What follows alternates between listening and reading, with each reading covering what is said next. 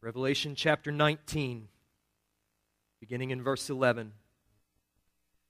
Then I saw heaven opened, and behold, a white horse. The one sitting on it is called Faithful and True, and in righteousness he judges and makes war. His eyes are like a flame of fire, and on his head are many diadems. And he has a name written that no one knows but himself.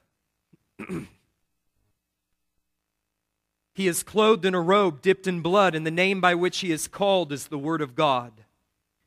And the armies of heaven, arrayed in fine linen, bright and pure, were following him on white horses. And from his mouth comes a sharp sword with which to strike down the nations, and he will rule them with a rod of iron. He will tread the winepress of the fury of the wrath of God the Almighty and on his robe and on his thigh he has a name written King of Kings and Lord of Lords. Then I saw an angel standing in the sun, and with a loud voice he called to all the birds that fly directly overhead Come, gather for the great supper of God, to eat the flesh of kings, the flesh of captains, the flesh of mighty men, the flesh of horses and their riders and the flesh of all men, both free and slave, both small and great. And I saw the beast and the kings of the earth with their armies gathered to make war against him who was sitting on the horse and against his army. And the beast was captured, and with it the false prophet, who in its presence had done the signs by which he deceived those who had received the mark of the beast and those who worshipped its image. These two were thrown alive into the lake of fire that burns with sulfur and the rest were slain by the sword that came from the mouth of him who was sitting on the horse, and all the birds were gorged with their flesh. This is the climax of history. All of creation and all of history is heading toward a definite event, the day and hour of which no man knows determined by the Father from all eternity when the Son of Man will return to unite heaven and earth and establish his everlasting throne. When the serpent deceived the man and his wife in Genesis 3, and they took the fruit of the tree of the knowledge of good and evil, and together they ate. And they and all of their descendants, all of us, together with all creation, were plunged into sin and death and ruin and held in bondage under the curse of God's righteous wrath before he expelled them from the garden and cast them from his holy presence to live out their days in futility and misery on the face of the earth, he gave them this promise. He said, I will put enmity between you, the serpent, and the woman, and between your offspring and her offspring and he shall bruise your head, shall crush your head, and you shall bruise his heel. And for long generations, for centuries, for millennia, there was indeed enmity between the woman and the serpent, between her seed and his. But in the fullness of the time, God sent forth his son, born of the woman, the seed born to crush the head of the serpent, born to destroy the works of the devil. 1 John 3 8. And it's at that point that the vision of Revelation chapter 12 picks up. And I want you to turn there with me, back a few pages to Revelation chapter 12. John sees in that vision a woman clothed with the sun, with the moon under her feet, and on her head a crown of 12 stars. She is pregnant and crying out in birth pains and in the agony of giving birth. The woman is Israel, the people of God under the old covenant prior to the coming of Christ. Verse 3 John also sees a great red dragon, the serpent with seven heads and ten horns, and on his heads seven diadems. His tail swept down a third of the stars of heaven and cast them to the earth. Do you see what's happening? The woman and the serpent. The stars of heaven refer to the saints, the offspring of the serpent. We know that from Daniel 8 and 12. The children of the woman whom the dragon throws down and tramples upon in a vain attempt to prevent the coming of the promised seed. But he could not succeed. And finally, the time arrived for the woman to give birth. Verse 4. And the dragon stood before the woman who was about to give birth, so that when she bore her child, he might devour it. And she gave birth to a male child who is to rule all the nations with a rod of iron. But her child was caught up to God and to his throne.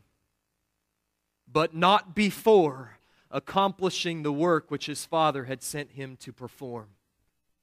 Jesus Christ is the promised seed of the woman, the one who is destined to rule the nations with the rod of iron, born in humility, lived in purity, died in agony, raised in victory, and ascended in glory. And the woman who now, on the other side of the cross, the other side of the coming of Jesus, now represents the people of God under the new covenant, the church. They are one people under two covenants. Now the church, Jew and Gentile, slave and free, great and small, everyone who is in Christ by faith is represented by this woman. The new covenant people of God included in the new covenant, now inaugurated by the death of Jesus Christ. Verse 6 says, She fled into the wilderness, where she has a place prepared by God in which she is to be nourished for 1260 days. That's where we stand now. We are the woman nourished and protected in the wilderness of this world for a time set by the Father from all eternity. That prophetic time frame 1260 days, 42 months, three and a half years, time, times, and half a time. The same time frame spoken of in four different ways in Revelation and in Daniel. During that period, the woman, the church, is nourished and spiritually protected so that the promise of Christ stands. On this rock I will build my church, and the gates of hell shall not prevail against it nourished and protected in the wilderness. But the certain victory of the church comes through great suffering and much death. As the church proclaims by her blood the truth that to live is Christ and to die is gain. And they conquer him, verse 11, by the blood of the Lamb and by the word of their testimony, and because they did not love their lives even unto the death. That's what the church does in this age.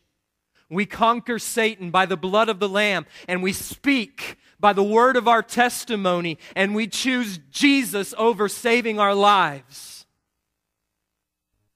The testimony of this age is found in the last verse of Revelation chapter 12. Then the dragon became furious with the woman and went off to make war on the rest of her offspring. See, the, the woman represents the church as a corporate whole, and the offspring are individual saints. On those who keep the commandments of God and hold to the testimony of Jesus. So, how does the, how does the dragon make war upon the saints during this age when we are protected, nourished, and slaughtered? And both are true in the wilderness of this age? Well, as we have seen in the chapters that follow chapter 12, the dragon raises up a beast to intimidate and make war upon the saints. He raises up a false prophet to deceive the saints. And he raises up a harlot to seduce the saints. And as we have seen, by the end of this age, it will appear that the dragon has the victory. It will appear that he has won because the harlot is drunk on the blood of the saints. Chapter 17 and verse 6. The beast has killed the prophets of God. Chapter 11 and verse 7. The kings of the earth have marshaled their forces, and they've marched up over the broad plain of the earth and surrounded the camp of the saints in the beloved city. Chapter 20 and verse 9. it looks as if the serpent has won. But the male child, the serpent crusher, who is destined to rule the nations with a rod of iron, and his saints who are destined to reign with him, will have the victory. And so God has put it into the hearts, chapter 17 in verse 17, he's put it into the hearts of the kings of the earth to carry out his sovereign purpose by being of one mind and handing over their royal power to the beast. And together, the beast and the kings of the earth, they turn on the harlot. They turn on human civilization. They hate her. They make her desolate and naked. They devour her flesh and they burn her up with fire. Chapter 17 and verse 16. Babylon the Great, human civilization, falls. The monuments to the greatness of man now lie in smoldering ruin and ashes. Then God turns his attention on the beast, the false prophet, and the dragon, who by his sovereign decree and providence have gathered all of their followers, all who take his mark and worship his image, all of the kings of the earth, all of their forces. They've gathered them together to the battle of Armageddon for one final assault upon the woman who is the church, the beautiful city, the saints. And at that time there will be persecution, says Jesus, Matthew 24, a great tribulation, such as has not been from the beginning of the world until now, no, and never will be, says Jesus. And if those days, if those days had not been cut short, no human being would have been saved. But for the sake of the elect, the days will be cut short. Daniel put it this way the tribulation of this age will be for a time, times and half a time. And only when the shattering of the power of the holy people. Beloved, you get what the Bible is saying, right?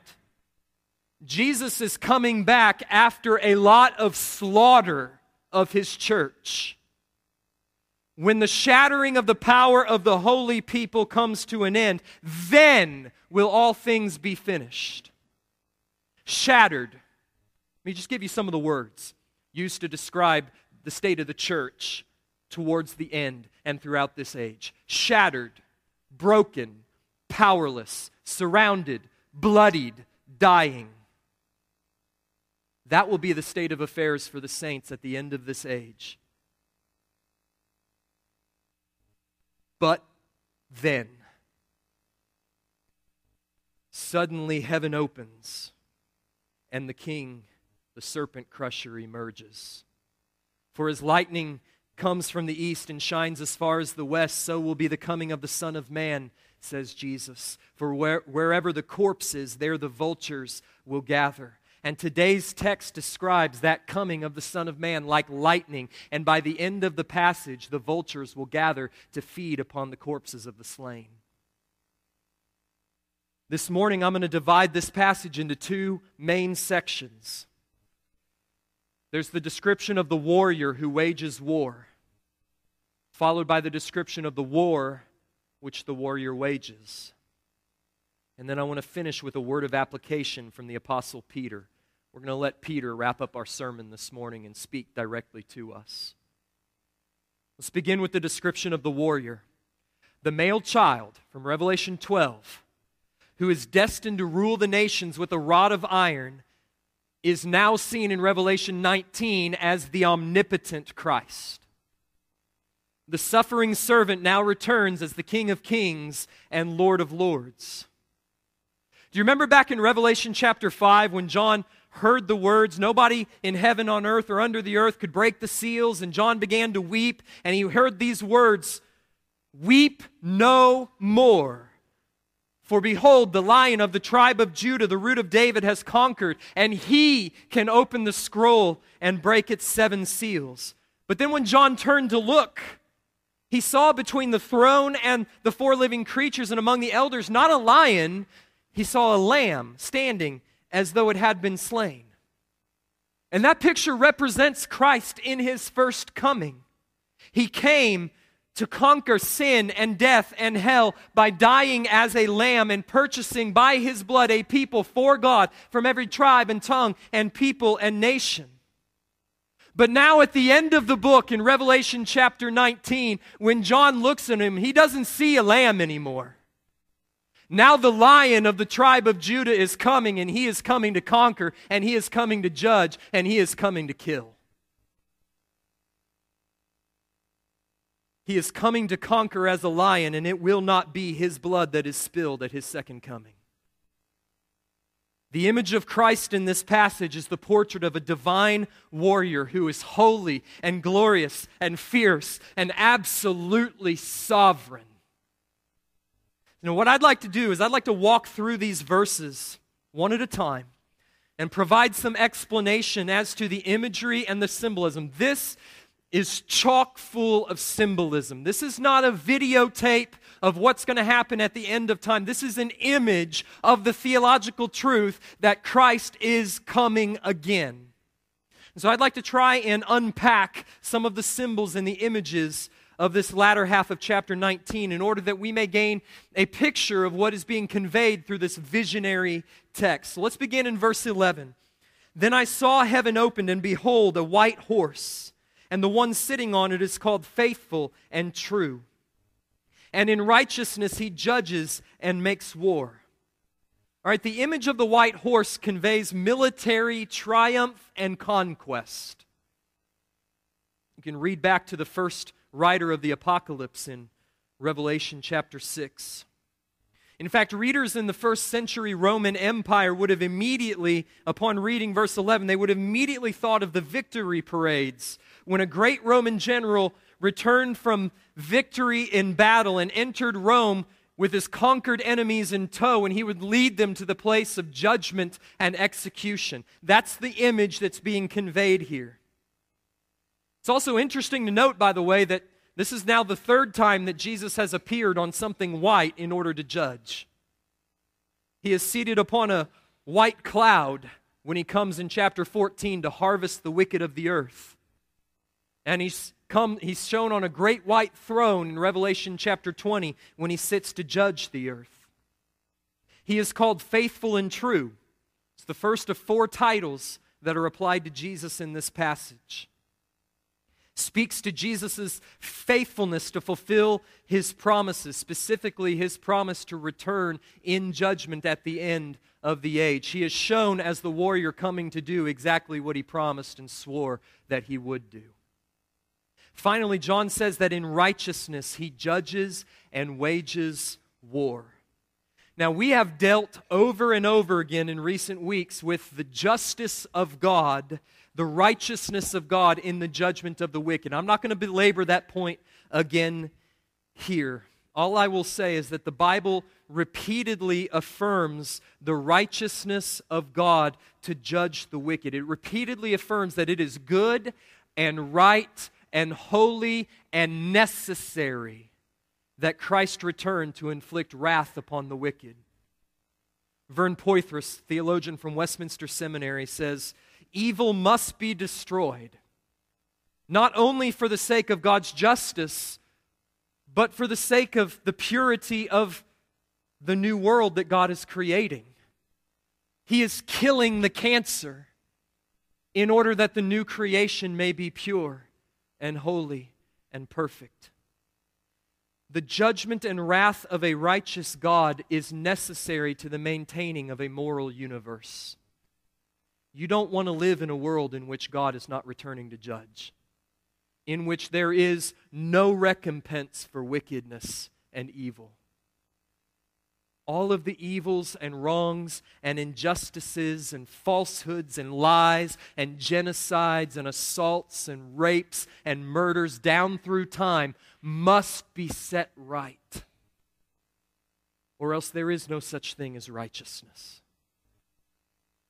So I exhort you as we proceed into these bloody passages of judgment and destruction Trust Jesus.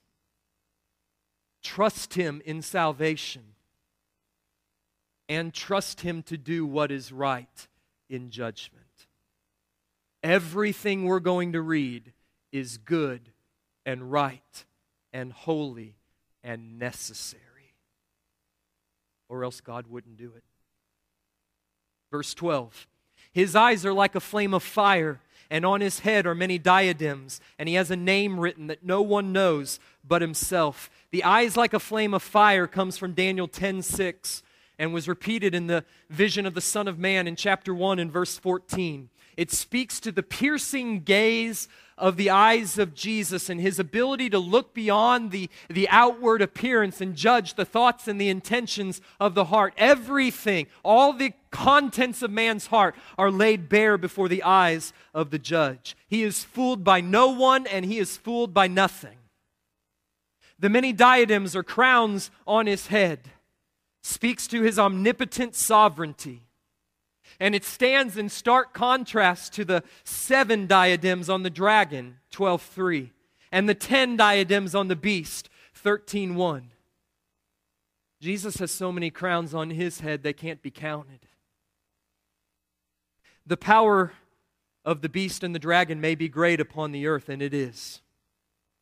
But it is no match for Jesus, the omnipotent warrior king the name written that no one knows but himself, has engendered much speculation. Because this new name, it appears throughout Revelation, it is promised to the saints in 217 to the one who overcomes, I will give him a new name. And it's equated in chapter 3 and verse 12 with the name of my God and the name of the city of my God, the New Jerusalem, and my own new name, which I will give to the one who overcomes. In the New Jerusalem in chapter 21, verses 2 and 10 are equated with the bride, who is the, the, the church, the saints of God. You wrap all of these things, the new name, the name of God, the name of Jerusalem, given to the saints who overcome, the New Jerusalem, descriptive of the church, and wrap all of this together. And here's what I think this being conveyed.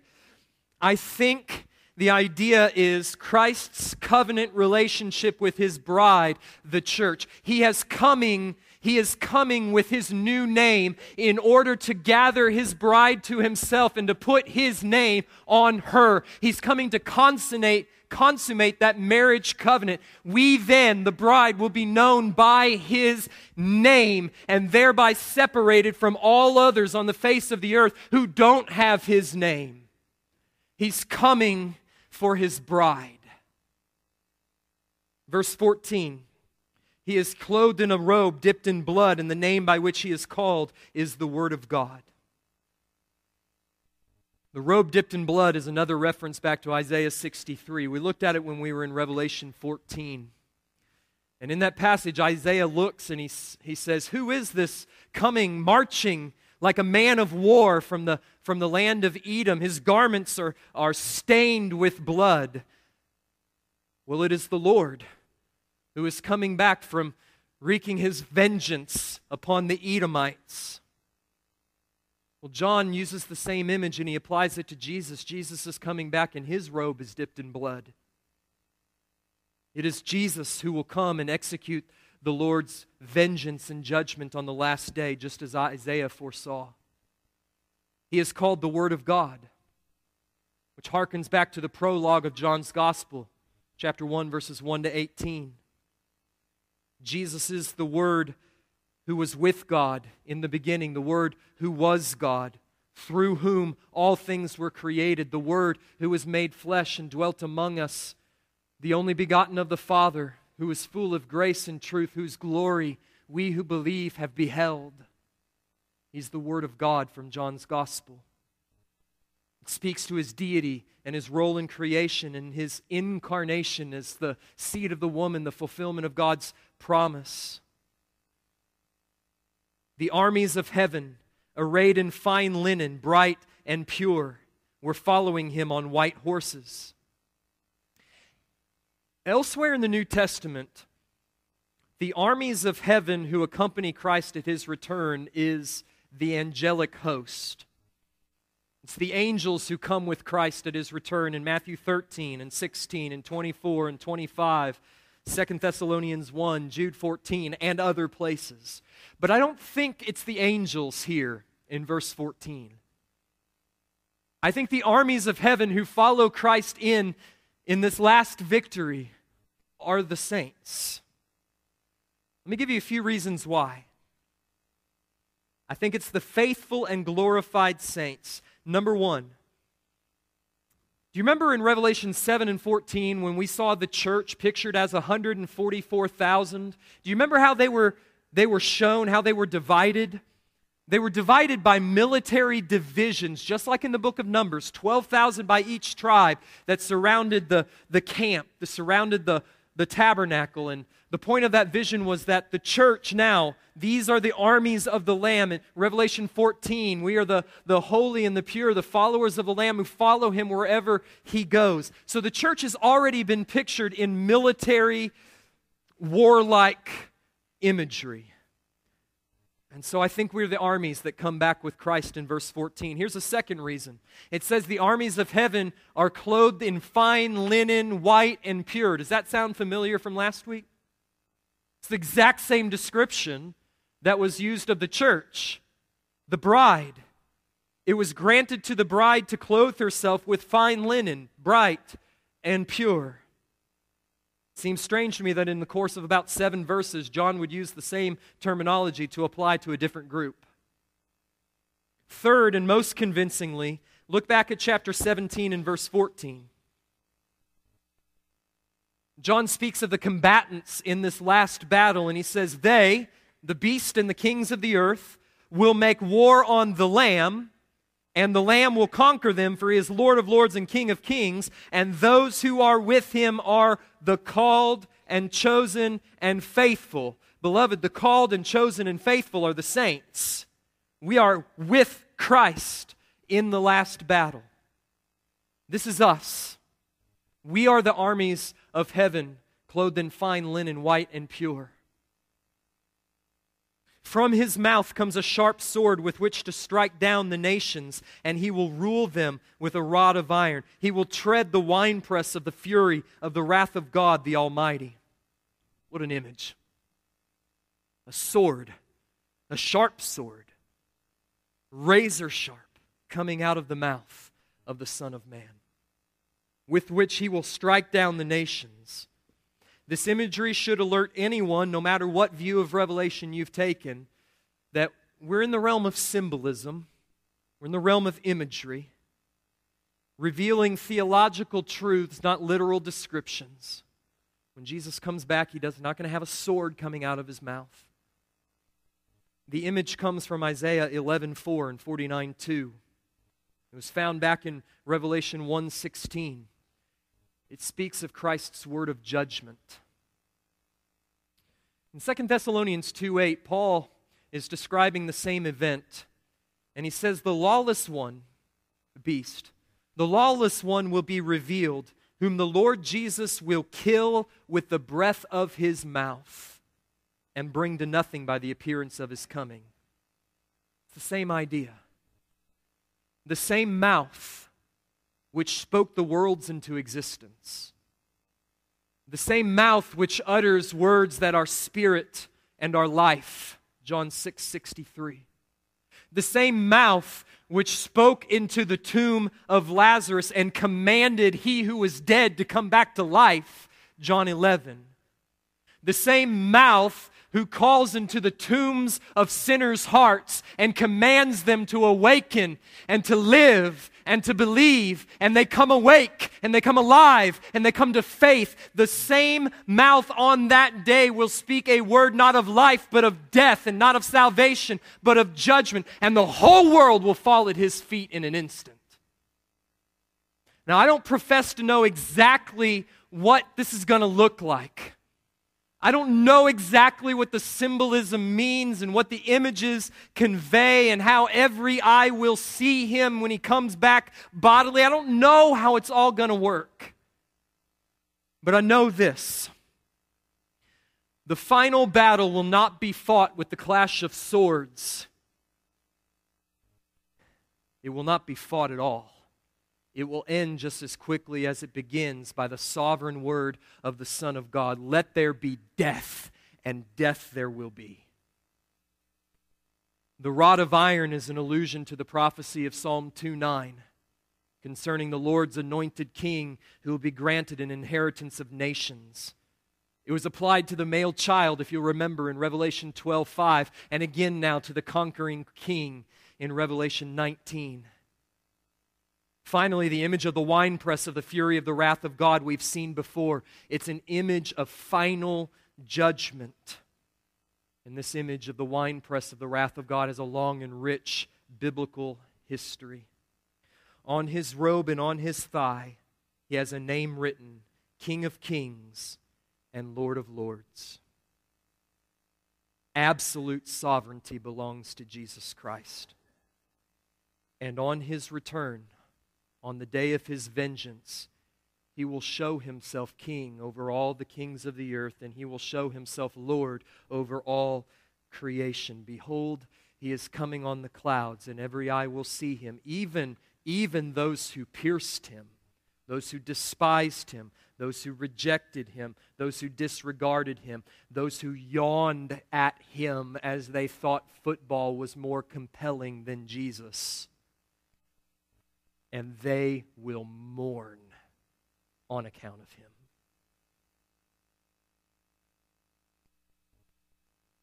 For this reason, God has given him a name that is above every name, that at the name of Jesus, every knee will bow of things in heaven and things on earth and things under the earth, and every tongue will confess that Jesus Christ is Lord to the glory of God the Father.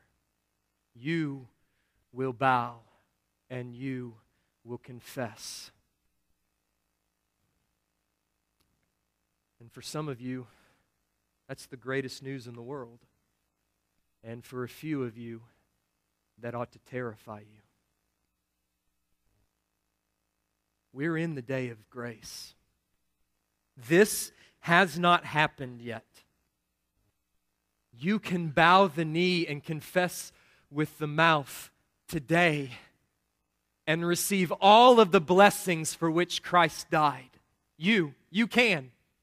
Anyone here, any of you, can bow the knee before Jesus Christ and confess Him as Lord, and all of the benefits of redemption, life, justification, joy, peace, mercy, reconciliation with God, eternity in a new heaven and a new earth, it will be yours. But if you wait, and if he comes and he does not find his name upon you, his seal upon you, you will bow the knee, you will confess with the mouth, and you will be condemned to an everlasting torment in hell. That is the warning of this text. It's not yet. Why do you think he told you before he came? He's not looking to surprise anyone. I heard in the debates last week, I'm going to get borderline political here, and then I'm going to I'm going to step way back from the line, okay? Why do they let people know before they're going to attack? That's idiotic. No, it's mercy. So that the citizens could get out before the bombs drop. That's exactly what's happening here. He has told you before he comes so that you could flee Babylon and find him with merciful arms open wide, ready for you to bow and confess and be forgiven. It's mercy. That's the description of the warrior. Then comes the war, which, as I said, is not actually much of a war. It's rather an immediate and summary execution of all of God's enemies in one climactic act of judgment. Then I saw an angel standing in the sun with a loud voice. He called to all the birds that fly directly overhead Come, gather for the great supper of God, to eat the flesh of kings, the flesh of captains, the flesh of mighty men, the flesh of horses and their riders, and the flesh of all men, both free and slave, both small and great. And I saw the beast and the kings of the earth with their armies gathered to make war against him who was sitting on the horse and against his army. And as with so much of the book of Revelation, this is, this is drawn from Old Testament imagery. It comes from Ezekiel 38 and 39. In that passage, God speaks of a shadowy figure at the end of the age known as Gog of Magog whom he will raise up together with a mighty multinational army who will march against the people of Israel, invade the beautiful land, and threaten to destroy the people whom God loves. Ezekiel 38 16, God speaks to Gog of Magog, and he says, You will come up against my people Israel like a cloud covering the land. In latter days I will bring you against my land, that the nations may know me when through you, O Gog, I vindicate my holiness before their eyes. And we'll spend more time in that in the next chapter because in Revelation 20, verse 7, John makes that connection explicit. He explicitly takes the Ezekiel prophecy and he applies it to the final battle of Armageddon, in which the dragon, the beast, and the false prophet and all of their followers, he brings them together. He brings them to invade the beautiful land, to encamp and surround the camp of the saints, and they are finally defeated by fire that falls from heaven. For today, I just simply want to point out that this strange imagery of birds eating flesh, it comes from Ezekiel 38 and 39. In the aftermath of God's defeat of his enemies, we read this Ezekiel 39 4. You shall fall on the mountains of Israel, speaking of Gog and his armies, the beast, the dragon, the prophet, and all who bear their mark. You and all your hordes and all the peoples who are with you, I will give you to birds of the prey of every sort and to the beasts of the field to be devoured. And as for you, Son of Man, Thus says the Lord God Speak to the birds of every sort and to all beasts of the field. Assemble, come, gather from all around to the sacrificial feast, the great supper of God. The sacrificial feast that I am preparing for you a great sacrificial feast on the mountains of Israel, and you shall eat the flesh and drink the blood. You shall eat the flesh of the mighty and drink the blood of the princes of the earth, and you shall be filled at my table with the horses and charioteers, with mighty men and all kind of warriors, declares the Lord God. The war is over in an instant. And the beast was captured and with it the false prophet, who in its presence had done the signs by which he deceived those who had received the mark of the beast and those who worshipped its image. These two were thrown alive into the lake of fire that burns with sulfur. And the rest were slain by the sword that came from the mouth of him who was sitting on the horse. And all the birds were gorged with their flesh. Three observations, and I'll be done. Number one, this is not a different battle from the other battles described in Revelation. In all, Revelation contains seven descriptions of the last battle on the final day of wrath. The six seals, sixth and seventh seal from Revelation 6, the sixth and seventh trumpets from Revelation 9 and 11. The beasts war upon the saints Revelation 11. The harvest of the wicked, Revelation 14. The sixth and seventh bowls of wrath, Revelation 16. The return of Christ, here in Revelation 19. And the final defeat of Satan, Revelation 20. All one and the same event. Described from different angles for different purposes using different imagery. Jesus doesn't come back to fight seven battles seven different times. He comes back once on the last day to rescue his people and to fight the war. There is a definite article in front of it, ton polemon, the war, the one war, the battle of Armageddon. Second, Christ's defeat of his enemies is total and final and instantaneous. I don't know what it will look like. In 2 Thessalonians 2, Paul says that upon his return, the Lord Jesus will kill the man of lawlessness with the breath of his mouth and bring him to nothing by the appearance of his coming. In Revelation 20 and verse 9, it says, Fire comes down from heaven and consumes the armies of the dragon.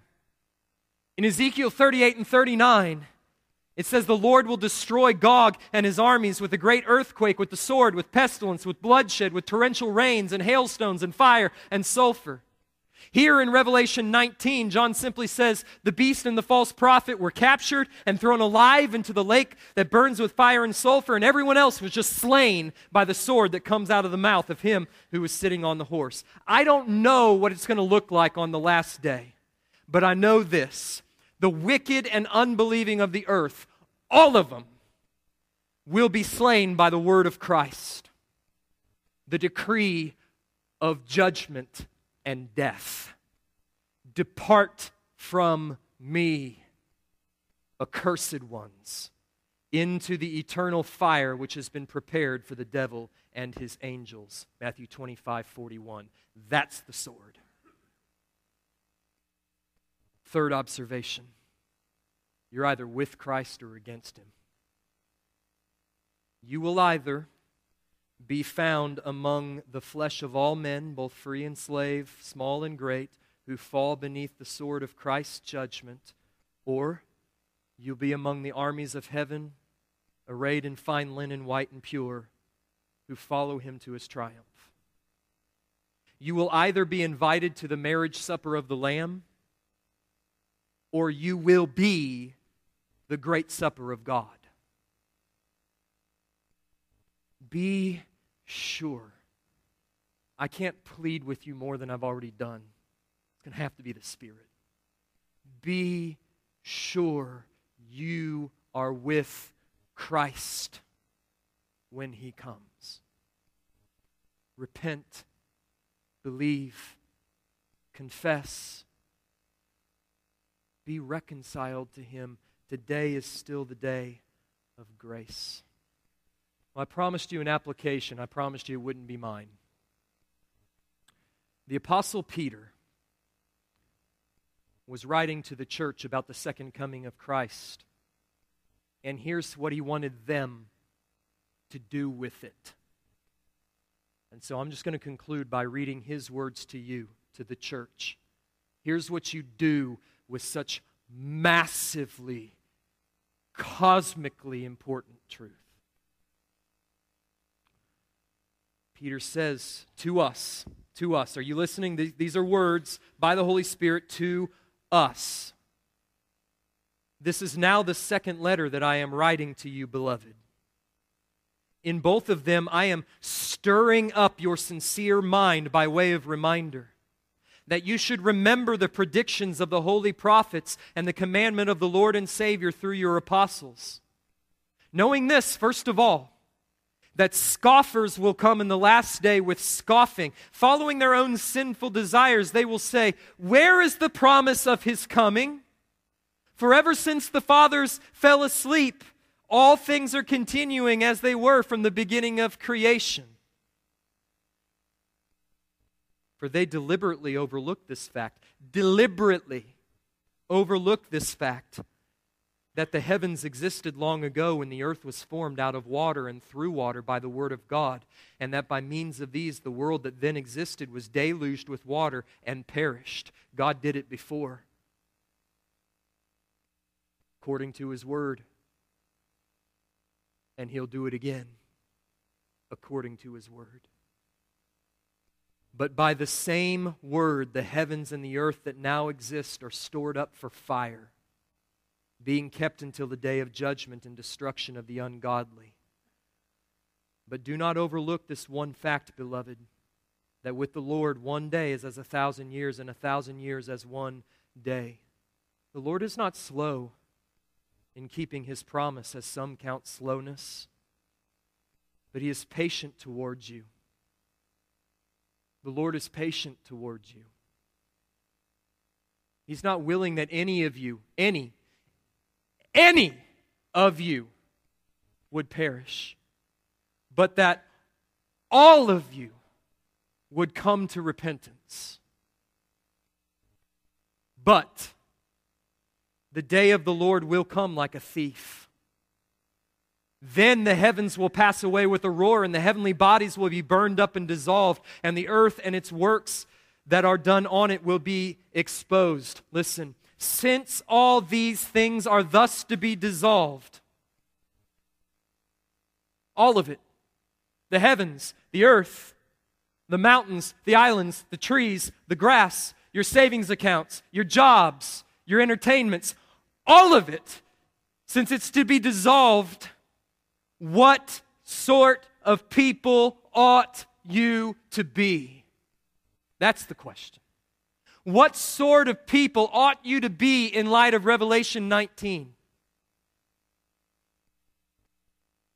Peter answers In lives of holiness and godliness, waiting for, hastening the coming of the day of God because of which the heavens will be set on fire and dissolved, and the heavenly bodies will melt as they burn. But according to his promise, we are waiting for the new heavens and a new earth in which righteousness dwells. Therefore, beloved, since you are waiting for these, be diligent to be found by him without spot or blemish and at peace. An unbeliever, Count the patience of the Lord as salvation. What sort of people ought you to be in lives of holiness and godliness, waiting for and hastening the coming of the day of God? As we close, consider that question. If Jesus were to come back today, tomorrow, next week, next year, in your lifetime, how would that change the way you live today? There is yet time to repent, but not much. Let me pray for you. And then we're going to have a time, just a few minutes, of silent meditation. And I want you to repent. Some of you, I want you to confess Jesus as Lord. I want you to examine under the Holy Spirit your lives. What sort of people ought you to be? It's what Peter said you must do in light of what we've just preached. What sort of people ought you to be? Father, I pray for every heart across this congregation believers, unbelievers, prodigals, older brothers, everyone. I pray that your spirit will do a mighty and powerful and regenerating and awakening work, a hope creating, holiness inducing work in every heart here. For your glory, do it. Do for us what we are helpless to do for ourselves. In Jesus' name I pray. Amen.